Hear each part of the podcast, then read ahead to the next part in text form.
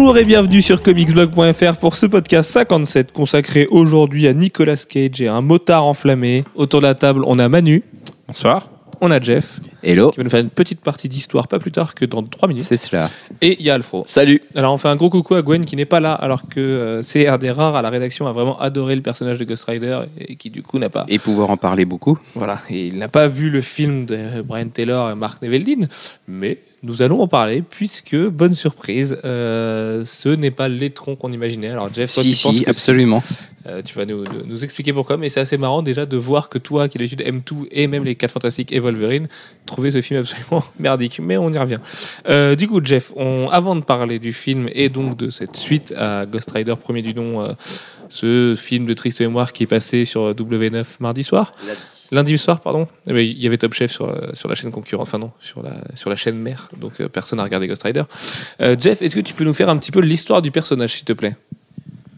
Bon, alors Ghost Rider correspond à la période Marvel des comics dits d'horreur, à une époque où il y avait une multiplication de personnages d'inspiration fantastique, démoniaque ou autres. Et bah, à cette époque-là, dans un Marvel Spotlight, ils ont créé le personnage de Ghost Rider, qui est un gars qui a fait un pacte avec le diable, ce qui est très intelligent à la base. Qui est très bien pris d'ailleurs dans le film, hein. C'est les vraies origines de ce numéro créé par Mike Ploog. Et oui, Gary Friedrich. Le diable dans l'univers Marvel est un peu plus costaud que ce diable-là, on est bien d'accord. Ce diable-là, et on a plus tendance à le prendre au sérieux. C'est surtout par rapport à l'histoire du père, en fait, quand il veut sauver son père, machin. Tout à fait, là, oui. C'est un père adoptif dans les comics, alors que c'est pas précisé d'ailleurs clairement dans le film. Mais d'ailleurs, première info sur le film, même si on en parlera tout à l'heure, le film ne reprend pas les origines du premier film, et ce pacte est scellé d'une manière différente au film de je ne sais plus qui était le réalisateur de Ghost Rider premier du nom. Donc du coup voilà. C'est pas une suite. En gros non, c'est pas une suite du coup. Alors, malgré le fait que Nicolas Cage, oui toi t'as pas vu le premier ouais. Mais malgré le fait qu'il n'y ait pas Nicolas Cage, que ce soit quand même Nicolas Cage dans le premier et le deuxième, le premier est complètement éludé et il pourrait n'avoir jamais existé et finalement ce serait peut-être pas plus mal. Donc l'histoire, forcément, il y a une triste actualité en ce moment autour de la création de Ghost Rider. C'est le procès que Marvel fait à Gary Friedrich. Alfro, parce que je vais t'appeler par ton pseudo ce soir. Est-ce que tu peux nous présenter un petit peu cette triste histoire ? En fait, on a appris que Marvel attaquait Gary Friedrich parce qu'il revendait des prints de représentant Ghost Rider lors des conventions sur la fameuse Artist Alley. Et du coup, un peu étonné, il lui demandait quand même pas mal de sous. $17,000, oui. $17,000. Alors, pour eux, ça représentait rien, mais pour lui, pas mal. Du coup, surtout que Gary Friedrich est ruiné et a des problèmes de santé, donc oui, il était déjà à 2 doigts de perdre sa maison. Et qu'il ne bénéficiant pas de ce système de santé, forcément, il avait besoin de se faire des thunes pour se soigner. Et du coup, ce qui s'est passé, c'est qu'il a revendu des prints, mais pas forcément des séries que lui avait fait. Voilà, c'est ça. Alors, pour reprendre l'histoire à la source, en 2007, Gary Friedrich, déjà a priori au fond du trou financièrement, n'arrivant pas à exister sur la scène comics d'aujourd'hui, puisqu'à part Ghost Rider, il n'a pas fait grand-chose, ce Gary Friedrich, il a attaqué Marvel en expliquant, lors de la première adaptation cinéma, qu'il était le seul créateur de Ghost Rider parce qu'il en était le scénariste, et que Mike Ploog et compagnie ne méritaient aucun droit, que tout devait lui revenir à lui, que Marvel devait lui donner une grosse part à lui, débouté par la justice, puisque la justice lui a dit non, tu as bossé avec Roy Thomas et Mike Ploog, et paraît-il un petit peu avec Stan Lee sur le personnage, donc tu n'as aucune raison de... Mais bon, Stan Lee était partout, hein. Je te vois Jeff à me dire oui, moyen pour Stan Lee. Il était crédité toujours. Donc du coup, Marvel lui en veut, et ce qui se passe, c'est que derrière, comme disait Jeff tout à l'heure, les avocats de Disney et Marvel, ça ne leur coûte rien, parce que les avocats qui sont là à temps plein, et quand ils ont besoin de justifier leur salaire, ils cherchent qui c'est le dernier mec qui les a emmerdés, et ils vont lui faire la misère. Là, c'est un peu ce qui s'est passé, il doit y avoir 3 cadres avec leurs mallettes un peu dégueulasses qui se sont dit, bon, qu'est-ce qu'on fait ? On a lui qui nous a emmerdés en 2007, si on allait l'enterrer aujourd'hui. Et donc Marvel est revenu à la charge, sachant que Gary Friedrich avait continué de vendre des prints sur l'artiste Ali, notamment du Clayton Crain, donc rien à voir avec lui, qui représentait le Ghost Rider. Et donc Marvel lui a demandé la recette de tous ses prints. Moi, ce qui m'étonne, c'est quand même que le mec a vendu $17,000 de prints. Hein. C'est un business florissant de vendre des prints. À mon avis, ils ont calculé des intérêts, mais à 200%. Quoi. Bah, oui, ça paraîtrait assez logique. Mais donc voilà, donc aujourd'hui, il est attaqué, c'est dégueulasse. Ça pose beaucoup de questions sur la propriété intellectuelle. Dans le même temps, on a vu Tony Moore et Robert Kirkman qui se battent pour des bouts de chandelle et on ne sait pas lequel ment plus que l'autre, mais les deux ont l'air de camper sur leur position. Après, ça remet aussi en cause toute une tradition des conventions. On voit ça à longueur de temps et tous les auteurs font ça. Si maintenant il faut s'attaquer à tout le monde qui fait ça, bah... C'est en ça que je pense le coup de vendetta de Marvel prend tout son sens, parce que si aujourd'hui Greg Capullo dessine un Wolverine et vend son print, je pense pas que Marvel va aller le faire chier. C'est juste que là, Gary Friedrich a eu la mauvaise idée de les faire chier à une mauvaise époque. Ils ont cherché une victime, c'est tombé sur lui. Problème, l'industrie est quand même forte d'une solidarité certaine entre les artistes. Et tout le monde, et je dis bien absolument tout le monde, s'est mobilisé pour Gary Friedrich. Résultat, il a largement comblé sa dette aujourd'hui. Ça ne veut pas dire qu'il faut arrêter de l'aider, puisqu'il y a un combat aussi qui va se déclencher derrière face au Major. Comme dit Neil Adams, il ne faut pas en vouloir à Marvel, puisque les créateurs de chez Marvel, n'y peuvent rien dans cette affaire-là. Et là, je reprends Joe Quesada et Dan Buckley qui ont pris la parole ce soir sur CBR, qui expliquent bien qu'ils connaissent Gary Friedrich personnellement, qu'il y a beaucoup de choses qui se sont dites dans l'affaire qui sont tout simplement fausses, qu'il y a des accusations portées à Marvel et qu'il ne faut pas voir ça comme David contre Goliath. Le département qui s'occupe le département procédurier de Marvel n'a rien à voir avec Joe Quesada, et c'est sûrement pas lui qui a commandité de mettre un procès à un ancien créateur que lui adorait quand il était gamin. Bon, ça c'est pour la romance, mais je pense que c'est faux. Toujours est-il que voilà, il faut... C'est Marvel, mais Marvel appartient à Disney aujourd'hui. Est-ce que c'est le premier gros exemple de l'appartenance de Marvel à Disney ? Là aussi c'est pareil, les langues se délient et les gens ont tendance à dire que oui. Il y a déjà eu des affaires comme ça, on a vu Dave Cockrum aussi qui a été attaqué sur des bases absolument malsaines, donc... Voilà, c'est un parmi tant d'autres. Oui, et puis Disney a cette réputation-là. À une certaine époque, Marvel en a souffert, puisqu'à une certaine époque, il publiait Howard the Duck, et Howard the Duck a arrêté d'être publié parce qu'il a été accusé par Disney d'être une imitation de Donald Duck. Ouais. Non mais voilà. C'est ça, c'est que Disney est très procédurier. On peut imaginer qu'ils mélangent leurs avocats. Maintenant, c'est hyper triste de s'en prendre sur un artiste à la retraite qui a déjà des problèmes de santé. Le mec, enfin voilà, il a plus de boulot, il a plus rien, et on va lui foutre, on va faire tomber l'épée de Damoclès qu'il y avait sur sa tête. Bah non, et Dieu merci, des gens comme Neil Adams, Steve Niles, Ashley Wood et d'autres ont pris la parole pour le défendre, et beaucoup de gens ont créé des systèmes pour l'aider. On pense à Thomas Rivière sur Comics Place qui a fait une action aussi, comme quoi tout ça, ça fait plaisir. Il y a une vraie solidarité. En sachant que Disney est très coutumier du fait, quand on a vu le procès qu'ils avaient tenté à Karl Barks, qui réclamait simplement ce qui lui revenait, alors qu'il avait... C'est toujours Walt Disney qui était crédité dans tout ce qu'il faisait, alors que c'était lui le créateur. Et Karl Barks est juste l'un des plus grands créateurs de Disney, et il a toujours été. Et il s'est fait complètement laminer. Après, voilà, Marvel, c'est devenu quelque chose d'énorme en étant racheté par Disney. C'est peut-être quelque chose qu'on va voir de plus en plus souvent. Je veux pas être l'avocat du diable, mais ça a beau être énorme. Marvel, les bureaux de Marvel, les créateurs sont gérés par une dizaine de mecs, et enfin on les connaît, les éditeurs, les seniors éditeurs, les Joe Quesada et compagnie. Eux ont rien à voir là-dedans, et je pense même pas que Disney ait à voir quelque chose là-dedans aussi, puisqu'il y a déjà eu des affaires comme ça par le passé. C'est des faits de vie, en fait, ça arrive, mais l'artiste, il travaille, et Jeff, tu peux nous en parler, c'est du work for hire, ce sont pas ses personnages. Le mec, il le sait, au moment où il crée le personnage pour Marvel, il le donne à Marvel, et Marvel le paye. Donc c'est comme ça. Et en tout cas, c'était comme ça à l'époque. Maintenant, il y a beaucoup de choses qui ont changé, il y a des droits qui ont été rétrocédés auprès d'un certain nombre d'auteurs, parce qu'il a été reconnu a posteriori qu'ils avaient des contributions importantes, et ça aurait pu faire partie des choses qui auraient pu être rétrocédées à Mike Friedrich, puisqu'il est très vraisemblablement à probablement 70% le créateur du Ghost Rider. Ça c'est pareil, on ne connaîtra jamais la vérité. Mike Ploog lui dit que non, et forcément il défend son steak.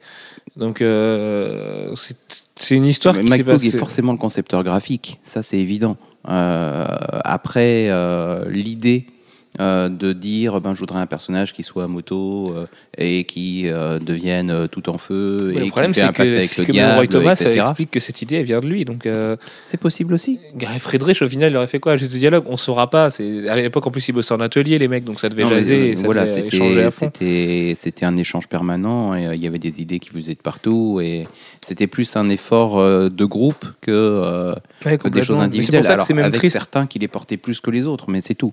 C'est pour ça que c'est même triste que Gary Friedrich ait attaqué en fait Marvel en 2007. Je pense qu'il s'est tiré une balle dans le pied à ce moment-là. Oui, c'était David contre Goliath à ce moment-là parce qu'il a très peu de chances de gagner. Et surtout, c'est peut-être, et je vais encore pas me faire l'avocat du diable, mais c'est peut-être un manque de respect aussi pour sa collaboration et ses collaborateurs avec Roy Thomas et Mike Ploog. Puisqu'il ignore un peu leur boulot. Il faut savoir que Mike Friedrich, c'est pas complètement Gary Friedrich, c'est pas complètement. Oui, mais il y a aussi un Mike. Enfin, Gary Friedrich, c'est. Oui, c'est Gary. C'est pas absolument n'importe qui dans l'univers des comics. C'est le gars qui a créé Star Reach à une époque où il est quasiment à la création, à l'initiative, au début du direct market aux États-Unis. Le réseau de distribution spécialisé en comic shops, qui est le réseau dominant aux États-Unis, même si la partie librairie prend de plus en plus d'importance. Mais le réseau de distribution aux États-Unis est constitué uniquement de comic shops. Et Starrich, c'est le premier éditeur créé par Gary Friedrich, qui s'adresse uniquement aux comic shops. Il n'est pas distribué en kiosque, contrairement à Marvel, DC, Charlton à l'époque. Il essaye de s'adresser directement aux lecteurs. C'est la première entreprise dans ce domaine-là. Ça a cristallisé autour du système la possibilité que ça puisse exister. Il y en a d'autres qui en ont profité par derrière, qui ont suivi dans ces traces-là, avec plus de succès. Si aujourd'hui les comics sont ce qu'ils sont, c'est aussi en partie grâce à lui. D'accord, ok, très bien. Ça permet d'éclairer la carrière qu'il a eue parce que en tant que scénariste, voilà, il est parti des majors et il n'y est pas revenu. Certainement. Il est revenu mais habillé en costard, quoi. Voilà. Avec une grosse dette qu'il attendait. Après, pour revenir sur ce que tu disais, où il avait eu tort d'attaquer en 2007 vis-à-vis de la collaboration, moi je pense pas qu'il voulait retirer les noms des autres, mais y inscrire le sien, quoi. Il aurait bien voulu être reconnu comme co-créateur. Il est encore crédité aujourd'hui. Hein. Non, il n'est pas co-créateur. Il est crédité au scénario du showcase. Le problème, c'est qu'il n'est pas du tout crédité comme co-créateur du Ghost Rider. Alors, je veux bien, mais le mec, il a juste écrit. Il n'est pas crédité dans les papiers de Marvel. Il est crédité sur Wiki, par exemple, voilà, parce que tout le monde le sait. C'est une brouille de personnes. C'est une histoire de droit aussi, parce qu'il aimerait bien récupérer quelques trucs en 2007. De toute façon, il récupère rien, faut pas se leurrer. C'est le personnage, il appartient à Marvel et les droits d'adaptation c'est Marvel qui a gardé la part. S'il y avait déjà 0,5% qui a été à répartir après entre les deux autres créateurs, c'est déjà pas mal, quoi. C'est le principe du work for hire. Tu bosses pour une maison d'édition, c'est comme ça. Enfin, oui, c'est triste que ce soit comme ça, mais c'est un triste constat. Mais en même temps, les mecs, s'ils gagnent de l'argent aujourd'hui, c'est parce qu'ils bossent sur des Wolverine et des Spider-Man. C'est le personnage qui fait vendre. Donc, mais justement, lui, il gagne plus d'argent. Donc, ah oui, bien sûr, oui. C'est là le problème. Jeff. Et puis, à une époque, Ghost Rider, ça a vraiment beaucoup, beaucoup, beaucoup, beaucoup vendu. Dans les années 90, le retour de Ghost Rider, c'était le personnage phare, au moins au même stade que Wolverine. D'ailleurs, on le voyait partout. Il était absolument partout. Dans tous les comics, il y avait un crossover avec Ghost Rider, parce que si on mettait Ghost Rider dedans, ça allait vendre. D'accord, tu nous en parleras juste après, parce qu'on va justement se faire un petit top 3, 5, 10, 20, 30 des meilleures histoires de Ghost Rider. Toujours est-il qu'il fallait préciser que la série se paraît en ce moment. Alors c'est une Ghost Ridette qui est sur la moto. Ce n'est pas Johnny Blaze, même s'il est là, il traîne un peu, on le croise au détour de 3 pages. Et cette série s'arrête, voilà.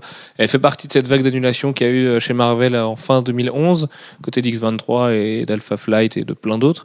La série était plutôt pas mal, il y a eu du bon Tony Moore dessus. En ce moment, le Ghost Rider, enfin la Ghost Ridette, est visible dans Venom, donc Venom 13, 13.1, 2, 3, 4, ce qui s'appelle Circle of Four, il me semble, un crossover, qui est pas terrible, mais bon, voilà, ils vont en enfer et c'est vraiment sur le terrain de Ghost Rider. Et donc la série est plutôt sympa, je pense que Panini fera l'effort de la publier en VF. Pour 5€, ça vaut le coup. Il y a quelques moments de bravoure plutôt marquants. Et puis, c'est mieux que le premier film. Ça, de toute façon, c'est clair et net. Jeff, alors, du coup, parle-nous de cette fameuse période où Ghost Rider se vendait beaucoup, puisqu'après, moi, je voulais parler de la période de Garth Ennis aussi, qui est plutôt pas mal sur le personnage. La période où ils se vendent beaucoup, d'abord, c'est un retour un peu surprise, parce que la série s'était arrêtée dans les environs du numéro 120. Et puis, elle était relancée avec un nouveau rider, dont on ne sait pas d'où il vient, dont on ne sait pas pourquoi il a ses pouvoirs, qui se réveille un jour avec, et puis il y a tout un mystère autour de ses origines. Et bon, là-dessus, il y a Johnny Blaze qui n'a plus les pouvoirs du Ghost Rider, mais qui reste dans les environs. C'est vraiment une série qui a eu un gros succès à l'époque. Et ça a été un succès surprise.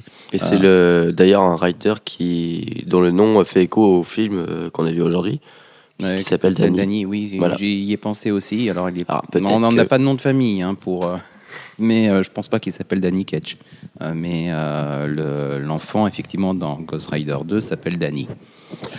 Ghost Rider, l'esprit de vengeance, puisque ce n'est pas Ghost Rider 2. Et ah bon, il s'appelle Ghost Rider 2 en VF ? T'es sûr ?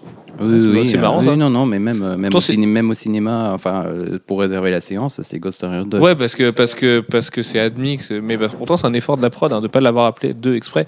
Neveldine et Taylor ont demandé justement à ce qu'il s'appelle pas 2 parce que eux ne voulaient pas subir l'héritage un peu lourd de son prédécesseur. Donc également dans les bonnes histoires de Ghost Rider, si vous voulez vous en faire quelques-unes, les 2 arcs de Garth Ennis et Clayton Crain sont plutôt pas mal.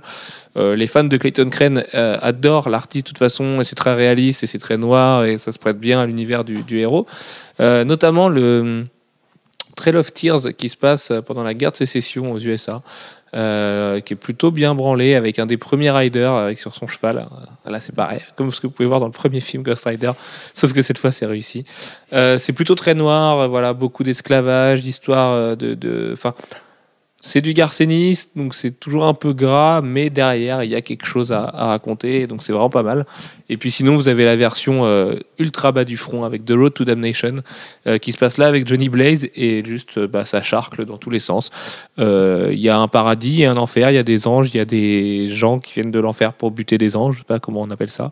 Enfin, Ghost Rider et ses copains, et ça va fracasser dans tous les sens. C'est du Spawn-like, mais dans l'univers Marvel, avec le Ghost Rider, et donc des grosses motos, et ça marche plutôt très bien, a priori, et des chaînes, oui. Mais ils pissent pas du feu comme dans le film, mais c'est quand même plutôt sympa, donc voilà, si vous avez l'occasion, allez-y, en VO, ça doit pas coûter très cher aujourd'hui, donc sauter sur l'occasion, ça peut être plutôt pas mal. On peut aussi parler... Il y a le Fantastic Four version... l'autre équipe des Fantastic Four avec Ghost Rider, Wolverine, Spider-Man et Hulk. Ah oui, exact, Hulk gris à l'époque. Oui, exact. Tout à fait. Mais c'était bien ça, du coup. Oh, c'était sympa. Ouais, c'était Ghost sympa. Rider, c'était dessiné par Art Adams. Sinon, c'était sympa. Oui, c'est ça. C'était surtout dessiné par Art Adams. Okay. Ça marche, et c'était une mini-série en 4 parties, à l'intérieur de la série des Fantastic Four. Donc, c'était cool. En parlant de dessinateurs, on peut aussi noter que Roland Bosky, français, qui habite je ne sais plus où d'ailleurs, a travaillé sur la série et avait un trait plutôt sympa. Donc on avait fait une interview de lui il y a un an à peu près, c'était pour Angoulême 2011, si je ne dis pas de bêtises. Vous pouvez la retrouver sur le site, il parlait de Ghost Rider à l'époque, et voilà. Et vous pouvez le retrouver en ce moment sur Wolverine Alpha et Omega, si je ne dis pas de bêtises, puisque des fois c'est lui qui fait des pages, des fois non, et en fait on ne comprend pas pourquoi. Mais voilà, parce que Mark Brooks est très très en retard. Si, il fait les pages qui se passent dans la réalité. Et du coup, Mark Brooks fait les pages de la construction. Oui, mais il y a aussi une page dans la réalité qui est de Mark Brooks à un moment. Parce que je pensais comme toi, non. Et puis en fait, du coup, j'ai fait oui. Dans le numéro 2, il y a une page de réalité qui est de Mark Brooks, qui se passe pas au Japon.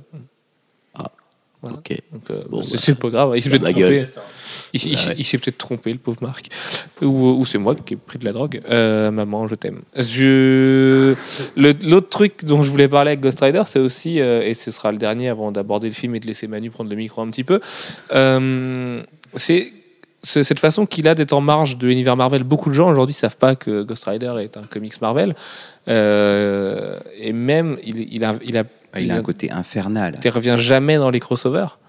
On le voit jamais. Des fois, il a un petit...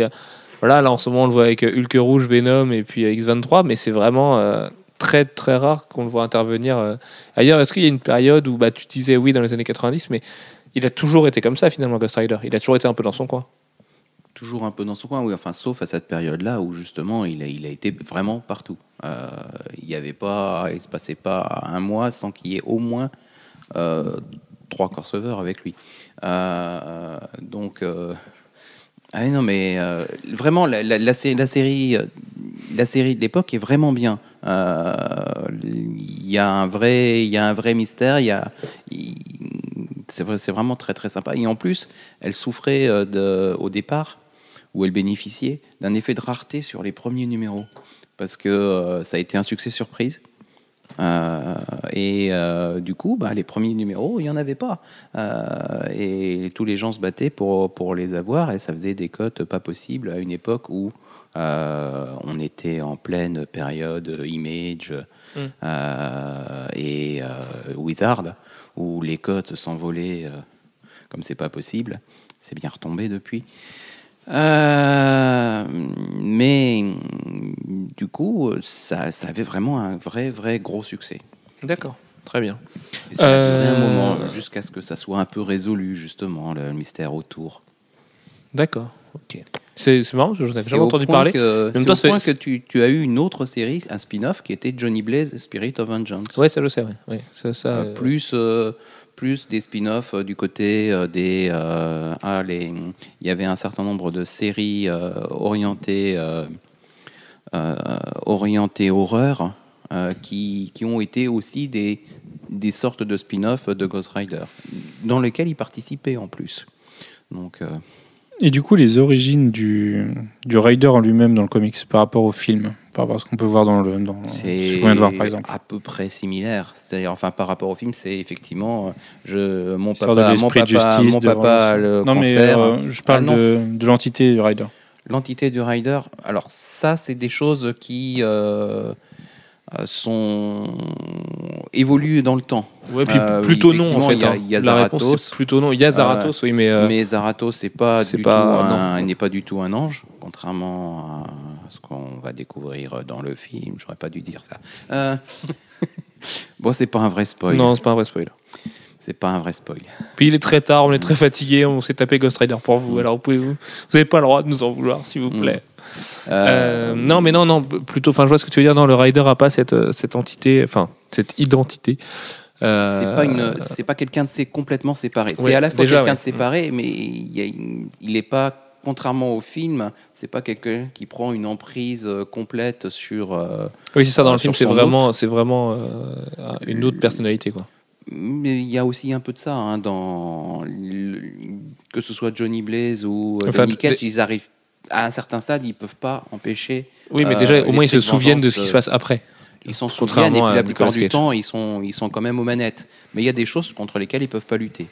Et de ce que j'ai lu du Marvel Classic 5, je crois, Panini, au moins sur ses origines, il restait Johnny Blaze la nuit. Totalement, c'est juste que il fuyait le combat.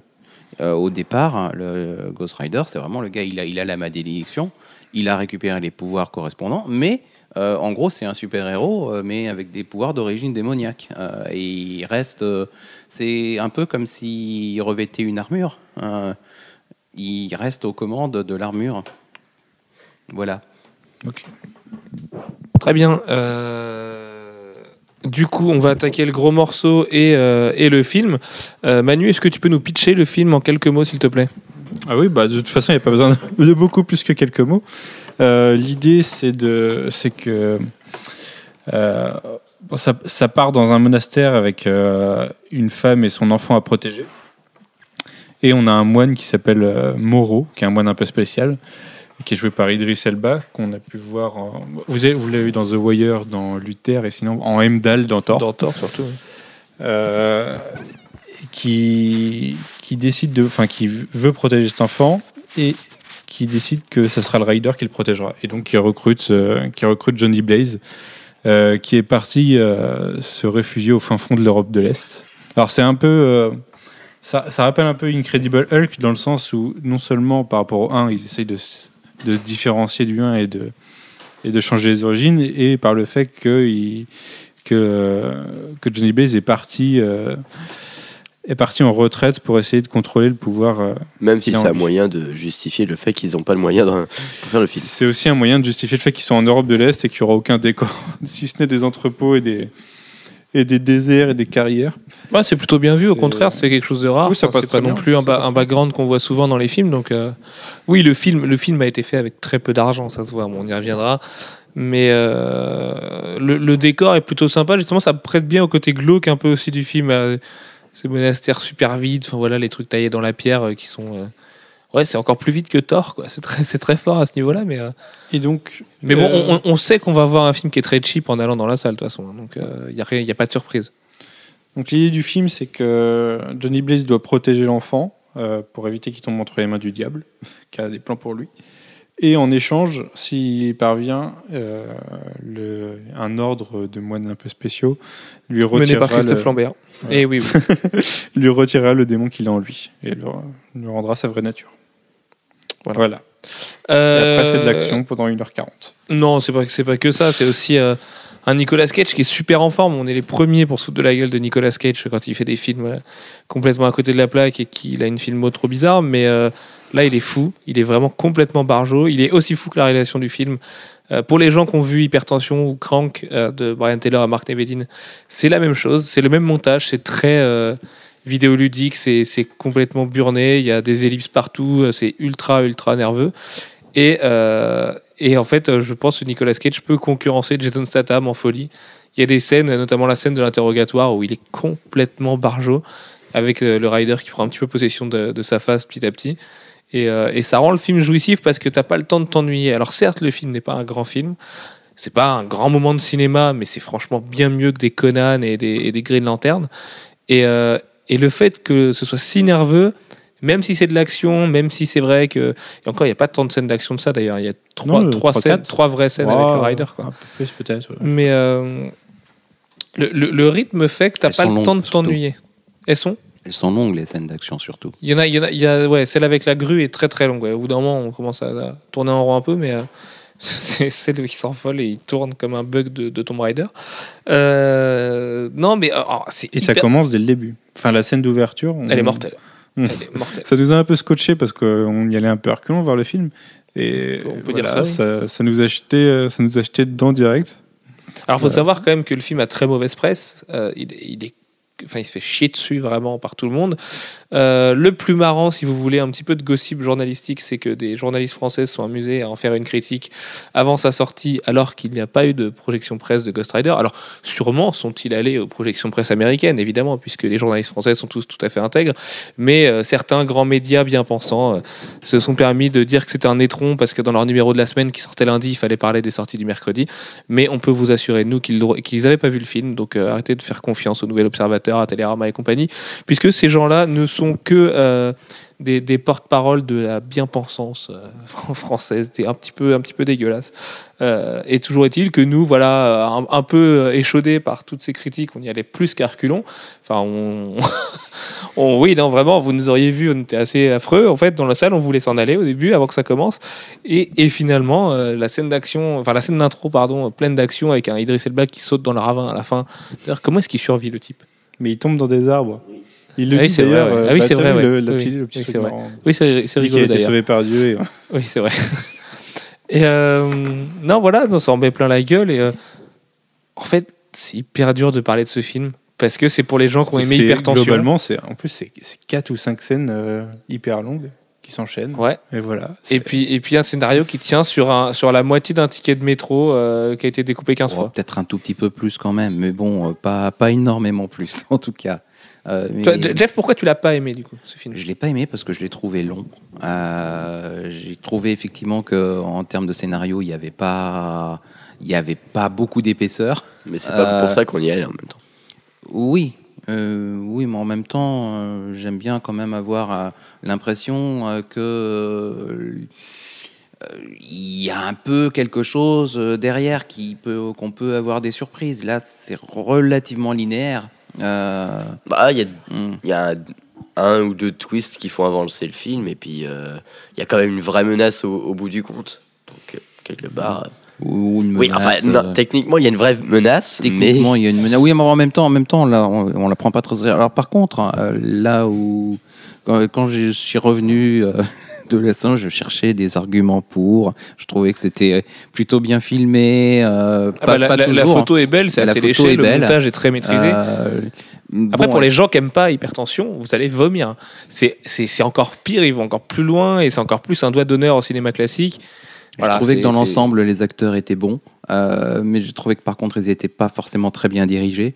J'ai l'impression qu'on leur a beaucoup demandé de prendre des pauses et qui figeaient complètement les personnages dans des situations un peu poussées. Mais j'ai l'impression qu'il y a beaucoup de second degré, au contraire, dans ces pauses. Je pense à la scène où le Rider arrive pour la première fois, il se met à danser. Alors, une scène en plus où il n'y a pas de musique et en fait, on se retrouve un peu sec devant l'écran. Oui, à se dire, mais qu'est-ce qui branle ? Mais qu'est-ce qu'il fait là ? Mais ça, c'est génial, parce que ça crée un malaise. Non, moi, j'aime vraiment pas. Il y a aussi quand il se prend un flashbang et qu'il bug. Oui, c'est ça. C'est assez énorme. Le bug Tomb Raider où il tourne en l'air. Oui.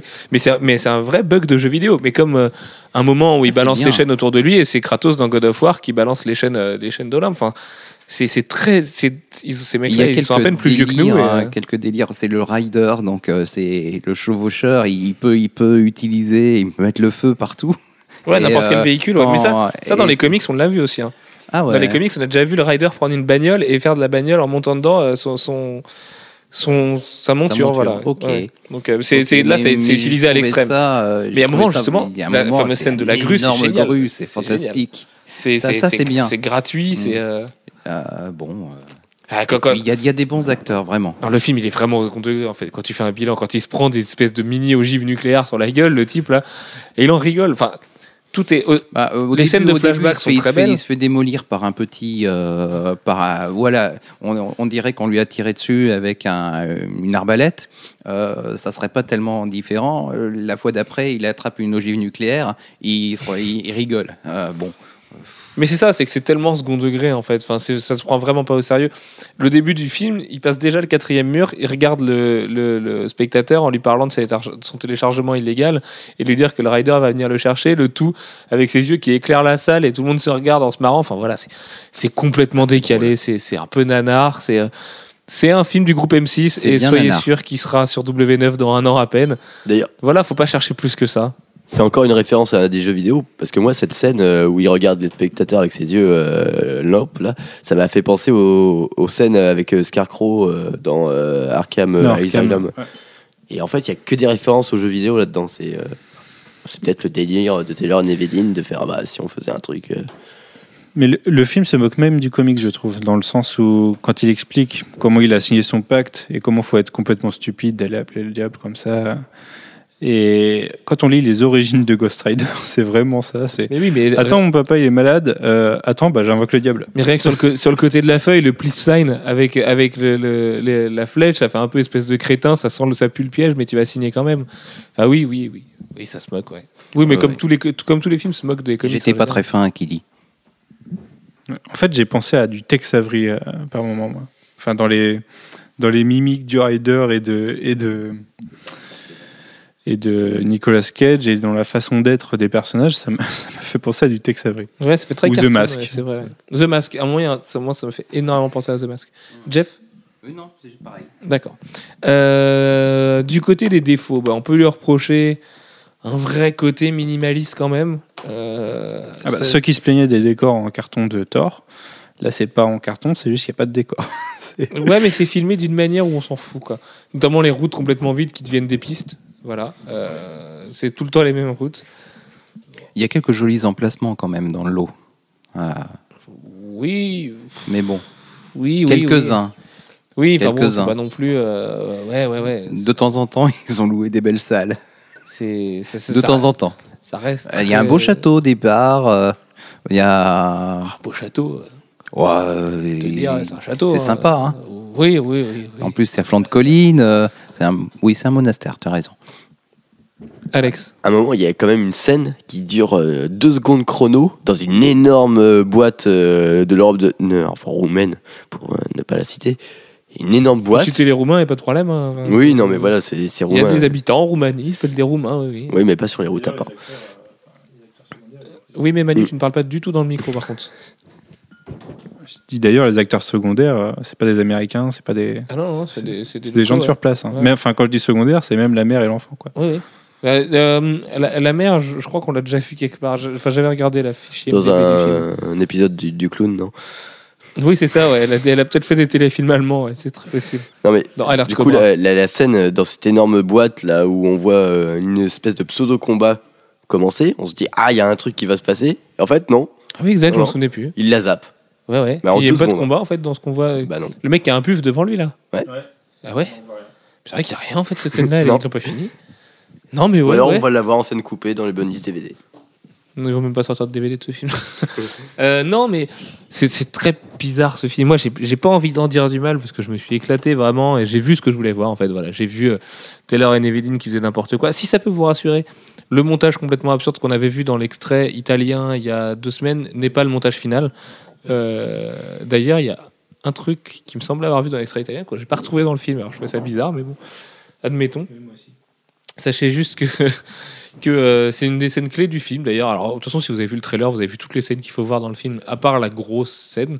Vous avez vu la fin, d'ailleurs, mais oui. Gros truc, exact, ouais.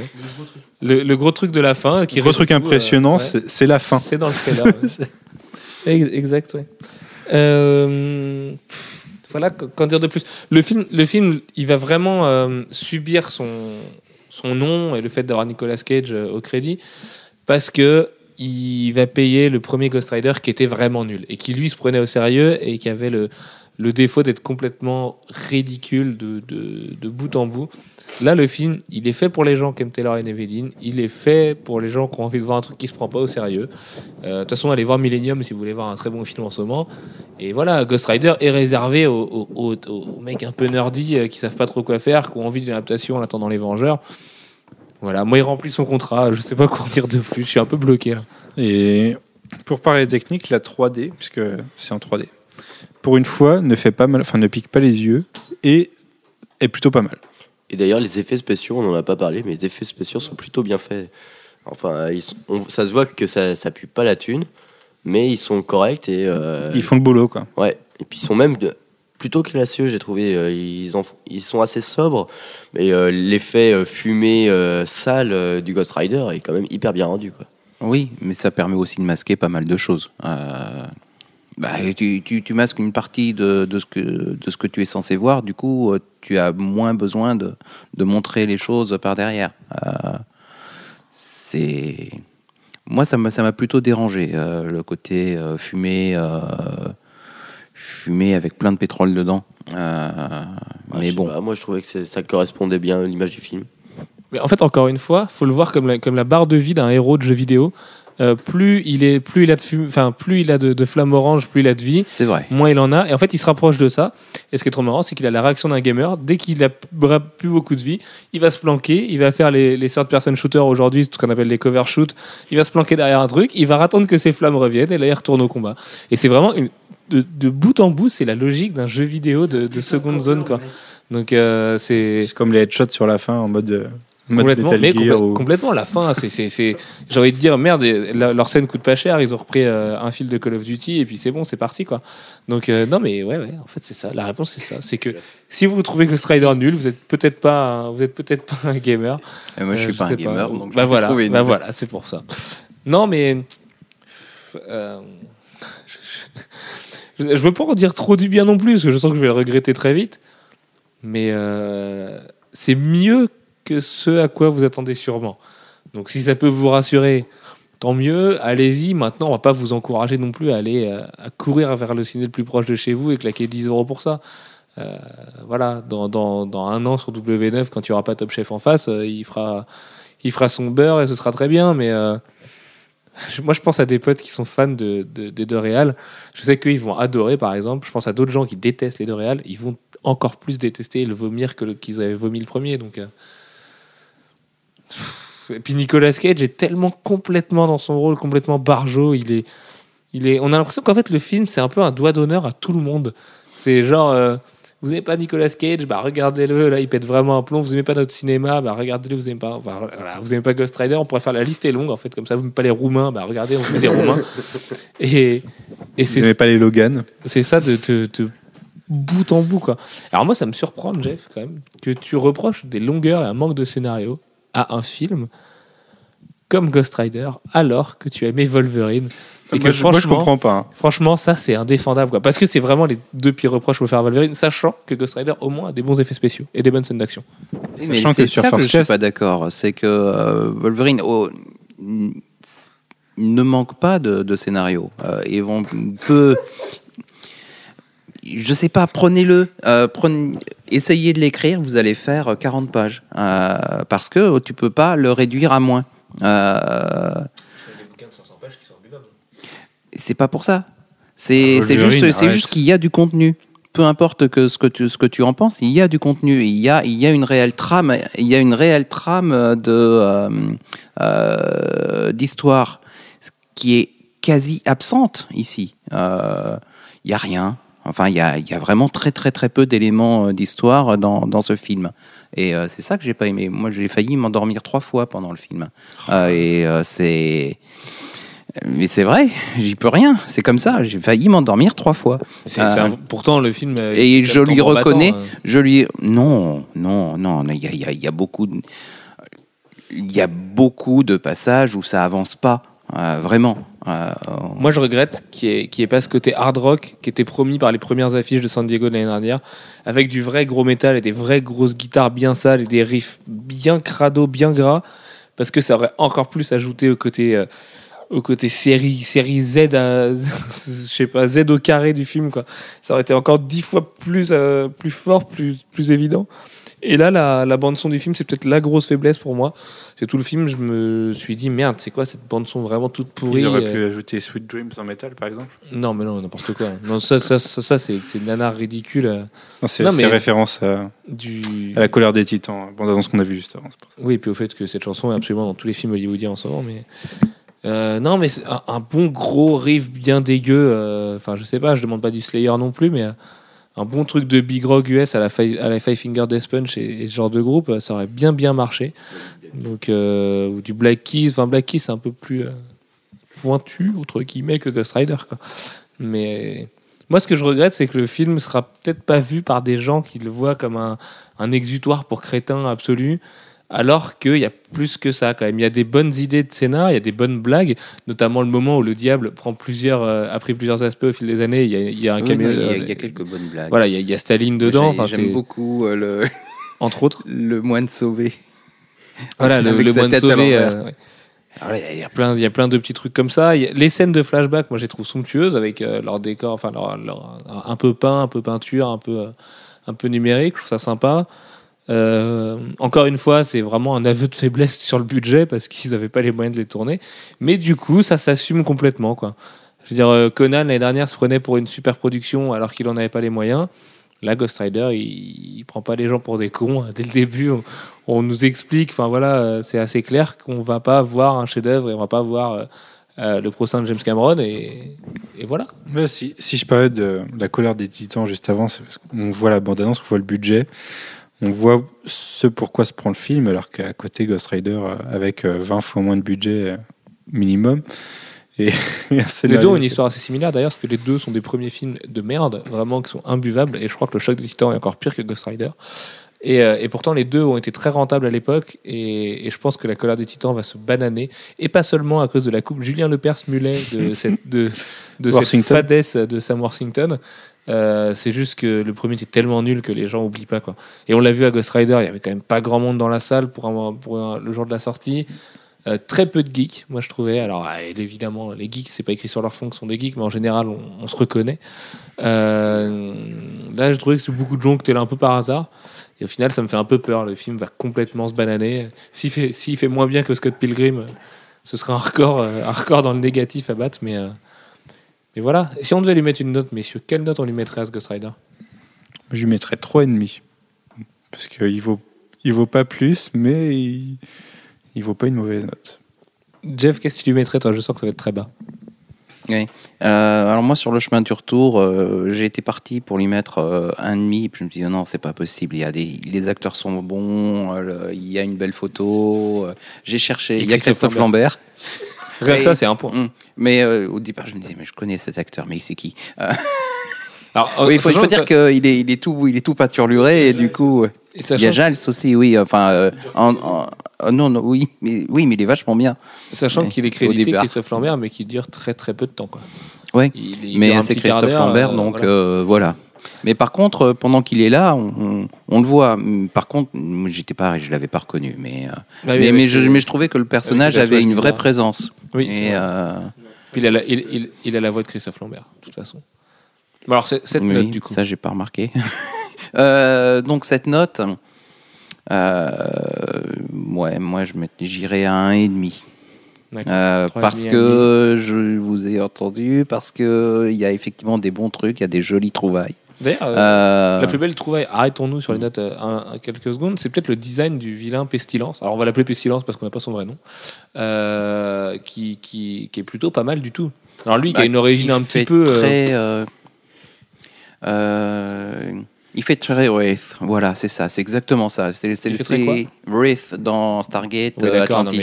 Vous êtes 3 à aimer Stargate, je pense que vous êtes à peu près la population française à aimer Stargate. Non, attends, il y a beaucoup de monde qui a vu Stargate Atlantis. Non, alors déjà que Stargate est géant, c'est nul, mais alors Atlantis, c'est vraiment de la merde. Non. Il y a l'avoir vu aujourd'hui.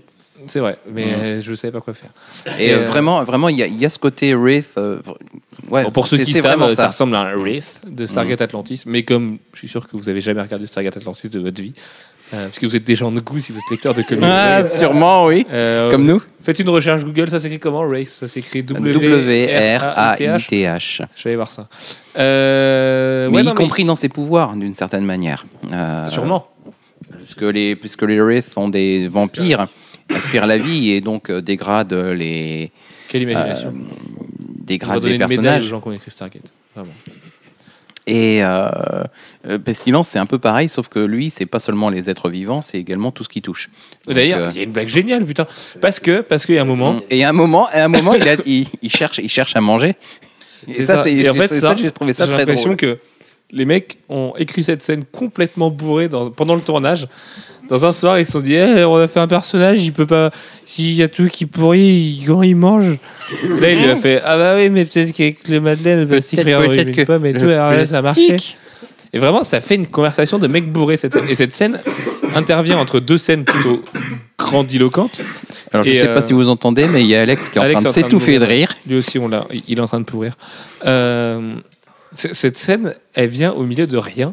Et on s'est regardé avec les gars. Complètement absurde. Quoi, ce moment d'absurdité juste folle. Mais ça, c'était très ludique. Et c'était mortel, quoi. Et en plus, il mange une putain de madeleine. Elle avait l'air trop bonne, sa madeleine. Moi, j'avais trop faim. Donc, non, mais vraiment, ce truc-là, ça a été trouvé par deux gars bourrés. C'est pas possible autrement. Il faut être dans un état second pour se poser cette question-là et trouver une explication comme celle-là. Donc. Il y a plein d'amour dans ce film, finalement, c'est ça. Il a été fait avec des bons copains qui avaient plusieurs bières en Roumanie. D'ailleurs, ça me fait penser que Nicolas Cage s'était fait arrêter par la police pendant le tournage de Ghost Rider, complètement beurré à 5h du matin en sortant d'une boîte en Roumanie, où il était complètement barjot apparemment sur la voie publique et il pétait un plomb. Donc voilà, ça colle bien avec son rôle. Peut-être comme dans le film. Peut-être qu'il était trop dans son rôle. Alex, quelle note tu lui mettrais du coup à Ghost Rider ? Je pense que j'irais jusqu'à 3,5. Mais... techniquement, je partais sur un 3, et puis, mine de rien, en fait, tellement jouissif. On peut pas lui mettre plus. On aimerait lui mettre plus parce qu'on a vraiment... on a passé un bon moment. Quoi. On a passé un putain de bon moment. Mais après, on essaye de se dire, est-ce que j'aurais envie de le revoir ? Peut-être pas. Il va pas marquer, quoi. Alors que Hypertension, on peut les voir 5 ou 6 fois. Ouais. Je parle d'expérience. Ça marche toujours aussi bien, mais c'est vrai que Ghost Rider, non, il n'a pas une rejouabilité. Voilà, complètement folle. Et c'est vrai qu'il ressemble à un Wraith, du coup, le type-là. J'ai des Wraiths devant moi, et Wraith, ça veut dire fantôme en écossais, en fait. Voilà, c'est du folklore écossais, donc Stargate, sûrement des racines écossaises. Et quant à moi, du coup, pour la note, alors j'hésite furieusement, parce que je sens que si je lui mets 4, ça va être une casserole que je vais porter pendant des années. Et en même temps... Tu lui mettrais comme Captain America. En même temps, avec la... C'est vrai, j'avais mis 4,5 à Captain America. Ouais, mais pour tricher. Non, je peux lui mettre que 3,5, mais déjà parce que vraiment c'est très bien. Manu sait ce que ça veut dire 3,5 à la rédac. Non, mais il est bien, mais il est pas non plus génial. Mais c'est vrai qu'il est beaucoup mieux que ce à quoi on s'attendait, quoi. Moi, je m'attendais à souffrir pendant 2 heures. Au final, c'est très bien passé. Il y avait 2-3 scènes rigolotes, des ralentis plutôt bien sentis et tout. Donc voilà. Jeff. Moi, j'ai relativement souffert pendant. Ouais, mais... Alors, pour la petite histoire, Jeff, toi, tu l'as vu tout seul, alors que nous, on était tous les trois ensemble pour une question d'horaire un peu débile où on s'est loupé un quart d'heure. Et peut-être que ça change tout, parce que nous, on avait un contexte où on y allait en se disant, putain, si c'est une merde, on va rigoler tous les trois ensemble comme on a fait pour Green Lantern. Et du coup, là, on a rigolé ensemble, mais parce qu'on s'est étonné de trouver ça bien. Donc, je pense que tout seul, à le voir comme un vrai film, à vouloir rentrer dedans et à vouloir passer un bon moment de cinéma, mais avec un grand C, ouais, non, ça marche pas. Le deal, en fait, pour vous le dire au début, c'est que personne voulait en faire la review en y allant, puisqu'on se disait que ça allait être nul. Et on a dit, le premier qui dit que c'est mortel, fait la review. Et au bout de 3 minutes, Sullivan a dit que c'était mortel. Ah, mais parce que la fin de la scène d'intro avec Idris Elba qui est vraiment excellente, qui est vraiment très bien vue, où il saute dans le ravin avec ce putain de ralenti qu'on avait vu dans la première bande-annonce. Mais c'est quand même toi, Manu, qui fera la review demain matin, évidemment. Bon, bah, sur ce, messieurs, quelque chose à ajouter sur Ghost Rider ? Hein, je crois qu'on a fait le tour. C'est peut-être un des podcasts les plus courts de l'histoire. On est non, on avait fait 51 et on est à 51 minutes pile poil. Moi, je voudrais dire que si vous devez aller le voir, allez aussi le voir pour l'actrice parce que elle est jolie. Hein. Elle est vraiment très bien. Elle est inconnue cette petite roumaine. Non, mais elle a un petit côté pas propre quand même. Ouais. Hein, elle a un côté, pas frais, moi je trouve. Pendant tout le film, je me suis demandé en fait comment je la trouvais. Elle a un pur pull à un moment. Alors, elle est sexy en pull. Oui. Oh là là. Mais on sent qu'elle a été mal nourrie quand elle était petite et ça se voit sur son visage. C'est super raciste, Alex, par contre. Non, mais c'est vrai, elle a pas de classe en fait, elle a pas de charme quoi. Elle est belle, oui, mais elle est pas voilà. Alors que Idris Elba est super classe. C'est vrai, hein. C'est qu'Idris Elba, il est vraiment super classe quoi. Plus que Nicolas Cage qui a encore inventé une coupe de cheveux. Lui, il est très très classe, surtout au début. Et c'est bizarre, il y a des moments où il est moins classe, mais au début, il est vraiment très très classe. Oui, c'est vrai qu'il y a des moments où il est moins classe. C'est la fin du somme. Oh, j'ai fait complètement spoiler un truc. non, tu ne dis pas ce qui lui arrive. En fait, il y a la classe naturellement. Après, c'est la direction qui fait que c'est pas toujours. Mais ouais, parce qu'il y a des moments où ils ont fait faire des trucs. Je trouvais ça limite. Ouais, non, mais c'est ça. Mais puis même tout ce qui est angle de caméra, comme tu disais, Jeff, les poses et tout. À chaque fois, ils font les choses à l'inverse exprès pour pas être conventionnels. Et je pense que ça peut gonfler beaucoup de gens. Mais bon, pour la 10e fois de ce podcast, je vais le dire, si vous avez aimé Hypertension, a priori, vous aimez Ghost Rider. Et nous, on avait cette crainte-là de se dire, ils se sont fait peut-être bouffer par les studios. En fait, je pense que le studio a abandonné très vite. Ils se sont dit, on est face à 2 gros malades. Donc, de toute façon, ils sont partis pour faire ça. On n'a rien à perdre. Perdu pour perdu, la licence Ghost Rider, autant en faire n'importe quoi. Donc. Non, mais c'est... Putain, ça... L'année 2012 commence bien, messieurs, au cinéma. Bon, toi, Jeff, non. Mais, est-ce qu'il y a un 3 de... Enfin, de Ghost Rider ? Une suite Non. Par contre, j'en profite pour faire un appel à 2K Games. Avec la fin de The Darkness 2, prévoyez un The Darkness 3, s'il vous plaît. Parce qu'on rentre là où le jeu était très loin de l'univers Topco au départ. Ils ont placé des artefacts à la toute dernière seconde du jeu. Voilà. Ça veut dire qu'on peut imaginer une suite avec Witchblade, l'Angélus, ce genre de choses. Ça pourrait être juste absolument mortel. Bref, trêve de plaisanterie. Bon, bah écoutez, messieurs, on va se souhaiter une bonne soirée. Il est déjà très, très tard. On a envie de rentrer chez nous, si on vous l'avoue. Voilà, c'est pas très sérieux, mais en plus de ça, on a vraiment rien d'autre à dire sur ce film. C'est assez emmerdant, mais bon. Allez-y, puis dites-nous ce que vous en pensez. Voilà, surtout. Il se voit d'une traite, donc... Y a pas c'est assez gênant. Moi, je suis assez gêné, du coup. C'est un podcast où on n'a plus rien à dire, quoi. Laissez-nous vos impressions en commentaire, quand même. Moi, je suis curieux de savoir ce que vous en avez pensé, parce que je pense que c'est un film qui va beaucoup diviser, comme il nous a divisé, nous, autour de la table. Et si vous êtes fan de Ghost Rider tout particulièrement, si vous avez aimé le traitement du personnage, si, comme nous, vous êtes senti violé par le premier et que vous avez aimé le second, voilà. Dites-nous tout, et puis faites-nous des bisous. Et sur